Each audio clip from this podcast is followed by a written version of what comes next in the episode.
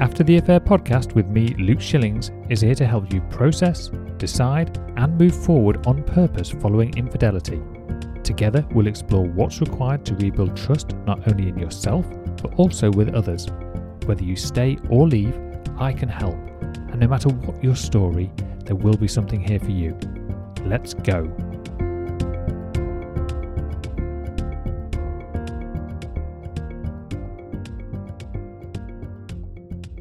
Hello, and welcome to episode three of After the Affair podcast with myself, Luke Shillings. So, thanks again, um, and thank you to everybody who's listened to the first two episodes. It's been uh, wonderful to see all the downloads and some of the comments and messages that I've received. Uh, so, really, really grateful for that, and just hope it continues to be useful for people. So, uh, let's get started. Today, I have been thinking a lot about the way we misinterpret each other. And I think this is a prominent feature in all relationships, but even more so with ones that involve infidelity. I started thinking about this because of a conversation I was having with my sister just the other day, and we were talking about how over the years how we've changed as adults and in terms of how well we deal with situations that arise out of the blue. So you know, you're faced with something that perhaps isn't ideally aligned with what you thought might happen that day. Something unexpected, like some you've just received some bad news or your favourite sports team lost the big game. Anyway, it got us talking, and we were both sort of reminiscing about what it was like when we were younger. And she began to recall this story of an incident that happened to her about 15 years ago or so. And she was driving home from work uh, late after after sorry after a late shift, there wasn't much traffic on the road because it was nearly midnight, and on the way home, there's this hill. Um, there's quite a steep hill. My sister's car doesn't have very much power. It was only, or the one that she had at the time didn't have very much power. So, when, you know, for anybody who's familiar with a low powered car, you have to plan your overtaking maneuvers in advance, get a bit of a run up to make sure that you can get past. And on this steep hill, it splits into two lanes to allow you to get past the slower traffic. As she approached the bottom of the hill, she saw a vehicle in front going quite slowly. It uh, it was a taxi, and so she thought, "Okay, I'll get my foot down and start to build up enough speed so I can get past." And as she pulled out to go to overtake it, this car swerved out in front of her, blocking her path, and she had to, you know, apply the brakes and uh, slow down and pull back in behind it. And although there was no, I don't think there was anything outwardly displayed at the time in terms of like, you know, beeping her horn or flashing lights she was certainly quite annoyed by it and I think muttered multiple expletives uh, under her breath in the car and probably not even under her breath and uh, you know probably waved her arm around in, in frustration but ultimately ended up back behind the car they continued along the road through this village for about another mile and a half, and then as you come out of the village, it changes from a 30 mile per hour zone up to a 60 mile per hour zone. This car, this taxi, had continued to drive quite slowly, uh, well below the speed limit for the majority of that time, and also perhaps not, you know, had been sort of like deviating off the road very slightly, not not not really focused. Um, so it was uncertain exactly, you know, what the behaviour of this vehicle in front was going to be like. So as she approached this, uh, you know, increase in speed limit section, she again started to have a second attempt to overtake. So she started to accelerate towards so that she could pull out and overtake. Just as she was approaching the back of the car before pulling out, the car slammed its brakes on. And she couldn't get out of the way in time, slammed her brakes on, but ultimately ended up skidding into the back of the car, the back of this taxi, and they both came to a halt.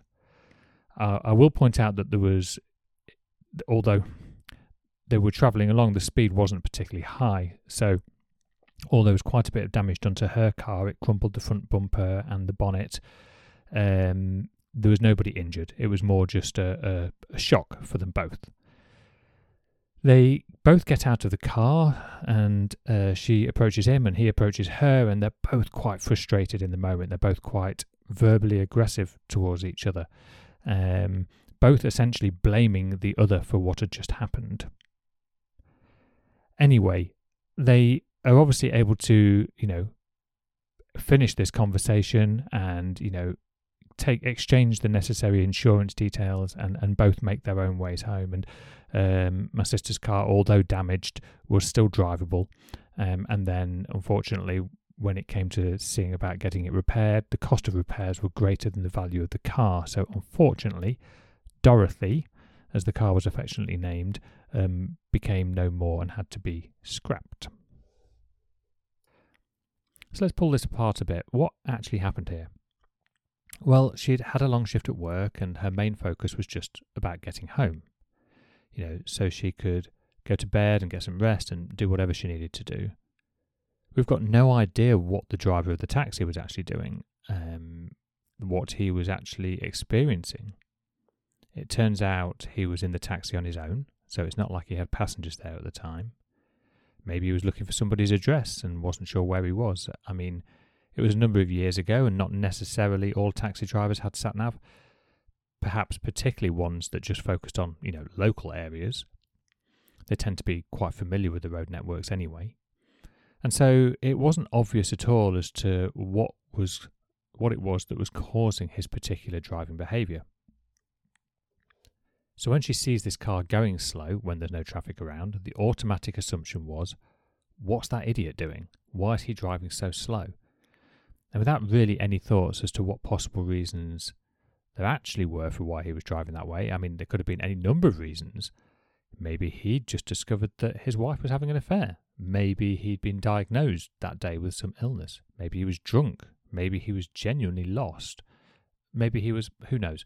The point is, we don't know. To automatically assume that it's just because he's, quote, an idiot is, yeah, I mean, you could laugh it off, but in reality, it's an automatic assumption. And what that did then, it shifted her mindset into a place of him versus her. So as the journey progressed over the next mile or two, excuse me, down the road, she was already annoyed at him because of the behaviour on the hill. So when it gets a couple of miles down the road and there's this opportunity to overtake, and he ends up slamming his brakes on, and of course she ends up going into the back of him, it just reinforces her belief that he is driving like an idiot. He was going slow, he was going well below the speed limit, he swerved out into the middle of the road. I mean, don't get me wrong, I'm not saying I don't think that this is unusual behaviour, but what I am saying is that I don't know the reason for it. I'm not saying that this behaviour is normal. I'm not saying that it's acceptable behaviour. I'm not saying any of that. What I am saying is that we don't know the actual reason for why he was driving the way he was. There was just this automatic assumption that was made. And this assumption, whether it was right or wrong, was kind of irrelevant because it caused her to feel frustrated. Now, of course, all of this was just my sister's recollection of what happened, and there's no way of knowing for certain exactly what even her behaviour might have been. Um, you know, perhaps that she was maybe she was driving right up at the back of him, you know, almost to make a point after that incident on the hill. Maybe she was swerving, you know, slightly weaving in and out and constantly looking to overtake. And he can see the headlight popping in and out of his wing mirror, and there's no no way of really knowing exactly what he was thinking. Again, taking it back to the incident on the hill, who knows what the reason was? Maybe he was using his mobile phone. Maybe he was changing the music on his stereo. Maybe he'd just taken a call to pick up a new client. And he'd just been distracted momentarily, which caused him to swerve out into the road again. No one, again, is claiming this is acceptable, but then again, we just don't know, uh, to be honest. And to be honest, it doesn't really matter. It didn't really matter what the real reason was. My sister had already made her mind up about him from that first behaviour on the hill, and then everything that happened from that was stemmed from that preconceived idea that she had about him, who he was and how he showed up, and all of the things that go with that. She then perhaps behaved herself in a way that was slightly different. She was thinking something along the lines of, This guy's an idiot, and by thinking that, that's what caused her to feel frustrated. And then her behaviour changed. She became maybe a bit more impatient. She became a bit more erratic potentially and started weaving in and out a little bit, looking for the first opportunity to be able to overtake. Perhaps by the time it came to overtaking, the taxi driver maybe saw the headlights getting closer and closer and closer, and he was thinking that she was tailgating him. So he's like, Well, I'm just going to stamp on my brakes. Let's see how much space you're giving me. And of course, it proved, you know, to not be the best outcome for either of them. They still had the inconvenience, both cars were still damaged, both people were still shocked, both people were angry, and both people blamed the other person. So, how does this all relate to discovering your partner's behaviour after an affair? There's a common assumption that I've seen the betrayed spouse make, and this isn't a hard fast rule, but it's certainly a common theme. They think that the partner has done it almost intentionally to hurt them. How could that person love me this much? How could that person say that they love me and yet do something that hurts me so much? Why why would they do that? Why are they so selfish? Why are they so inconsiderate? How the hell has this come to happen and what have I done wrong? Of course, from the perspective of the unfaithful partner, in all honesty, as selfish as, as selfish as it sounds, they're not really thinking about the person, um, their partner, sorry. They're just thinking about the feeling that they're experiencing at the time, that feeling of excitement, the the feeling of of affection, and the fact that they're getting attention in a way that they've not had either before or not for a long time. They have already decided that they're husband or wives are responsible for how they feel. What I mean by that, they think that because their partner has maybe not showed up in a certain way, maybe they've not made the bed when they've been asked to, maybe they've not put the so- the toilet seat down again, they've not fixed that shelf that's coming a bit loose, they've not filled the car with fuel, or maybe they've not kissed me as when when I've arrived home, or they've not said I love you as as they leave, or you know, and they begin to build this whole list, and then they can make that mean that because they're not doing all of those things that are listed, that they're um, I'll think of it like this. Well, my husband's obviously not, he obviously doesn't care. My husband doesn't like me. Otherwise, surely he would do all of those things that that I've listed, all those things I expect my husband isn't bothered, so why the hell should I be bothered? You know, and once you start telling yourself these stories, it becomes like the standard. It's almost like it's to be expected. So if we think back to the taxi driver and the incident on the hill, once my sister had witnessed that first initial thing, that bit where he pulled out, she then had this thought of, well, you know, he's an idiot. And then everything that happened beyond that she was prejudging. She was she was treating him as though somebody who was already an idiot, let's say, and she was looking at it through that filter. So she was predicting the behavior, and it was actually irrelevant of whether that behavior ended up happening or not. It didn't really make a difference. There was already this assumption, which then changed her behavior, and possibly even maybe maybe caused him to then react in the way that he did. So it's sort of done like a full circle. And of course, when we bring that back to our relationships, we do exactly the same thing. We see something that our partner does, and then we reinforce that because we expect that that's how they're going to show up, and then we get annoyed about it. And I want to offer how unuseful an approach this can be. It's it just doesn't serve us as individuals, it doesn't serve the relationship as a whole when you're putting expectations on your partner to manage how you feel. And the moment that you do that, then you're just relinquishing all power. You're you are saying that well, everything just happens to me.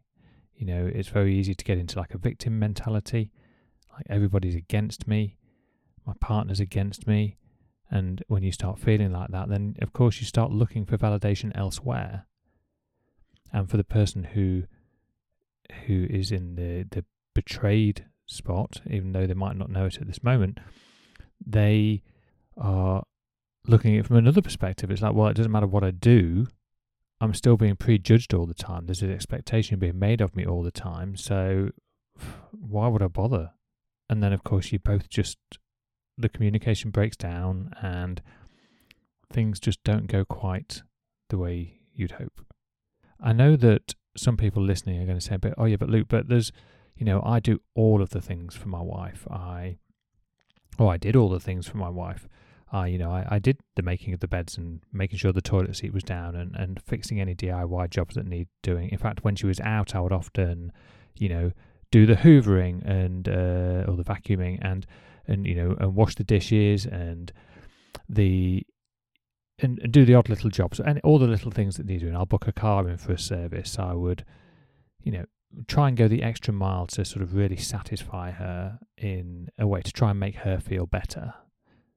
And of course, you can't control how she feels, particularly if she's already looking at you through this this filter that's maybe built up over a long period of time, and she's not maybe paying attention to how that looks.